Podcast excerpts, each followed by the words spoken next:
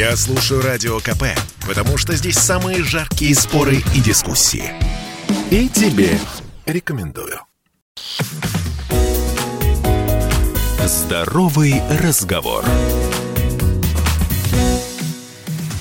Чем ближе Новый год и окружающие дату Ха новогодние праздники, тем актуальнее тема, которую я хочу сегодня с вами обсудить.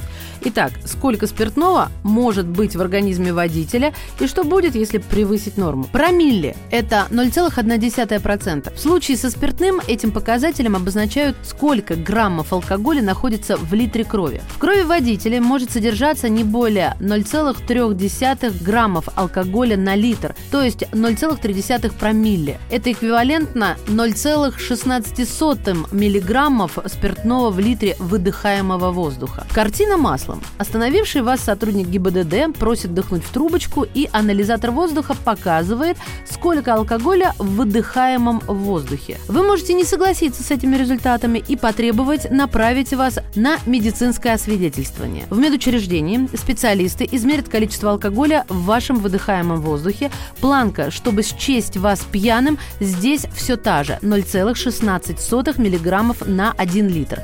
Если первая проба будет положительной, через 15-20 минут надо будет дыхнуть в трубку еще раз. Настаивать на медосвидетельствовании может и полицейский, если хочет уточнить данные. Отказываться нельзя, за это предусмотрена административная ответственность. А вообще за вождение в пьяном виде может наступить как административная, так и уголовная ответственность. Но у нас новогодний выпуск, поэтому перечислять их я не буду. А сколько можно выпить, прежде чем сесть за руль? Нисколько. Норма промилле была введена, чтобы не привлекать водителей к ответственности по ошибке. Из-за погрешности при измерениях или небольшой концентрации алкоголя в выдыхаемом воздухе после кефира или кваса. Примерно 0,3 граммов алкоголя на литр будет в крови человека весом 60-70 килограммов, если он выпьет 40 миллилитров водки, 330 миллилитров пива или 150 миллилитров вина. Но это не значит, что можно выпить и садиться за руль. Спиртное по-разному влияет на концентрацию, поэтому вождение даже после небольшой порции может быть опасным для вас и для окружающих. Просчитать, как долго будет выводиться алкоголь из организма, практически невозможно. Слишком много здесь задействовано факторов. Вес, возраст, питание, индивидуальные особенности, скорость метаболизма и так далее. Ученый Эрик Видмарк предположил, что скорость выведения спирта из организма равна примерно 0,15 промилле в час. Однако современные исследователи считают, что у таких вычислений очень большая погрешность. Может быть, кто-то удивится, но небольшое количество алкоголя производит и сам организм. Обычно его уровень не превышает 0,1 промилле.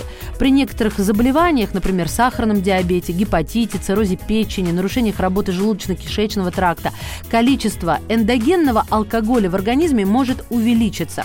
На этот показатель также нередко влияют стресс или высокоуглеводная пища. Исследователи полагают, что эти концентрации все равно слишком малы, чтобы иметь какое-либо значение для автомобилиста. Но если дополнительно выпить хотя бы чуть-чуть, то концентрация спиртного в организме превысит допустимое значение. В том числе и поэтому нельзя употреблять алкоголь перед тем, как сесть за руль. Берегите себя, ваша Маша. Здоровый разговор. Спорткп.ру О спорте, как о жизни.